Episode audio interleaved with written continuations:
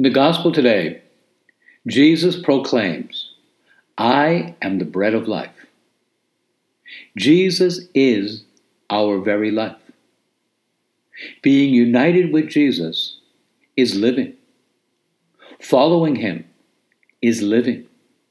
Putting his word into action day in and day out is living. Even being persecuted and having to suffer for the sake of Jesus is living.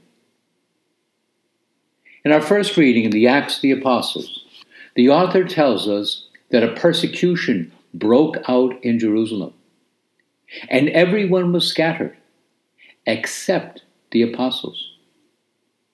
The apostles continued to proclaim Jesus.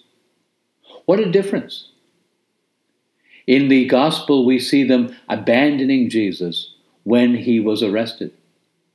And here they stay and continue to proclaim him.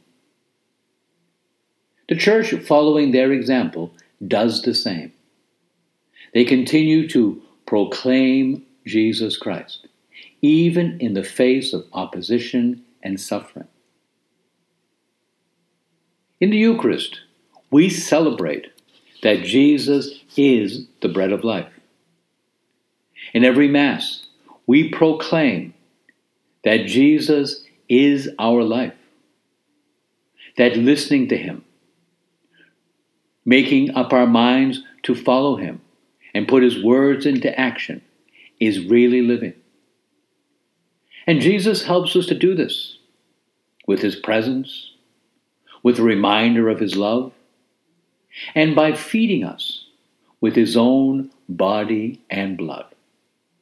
So today, as we go through this day, we ask Jesus to help us always remember that in every moment of our life, no matter what is happening, that He is our bread of life, that He is our life.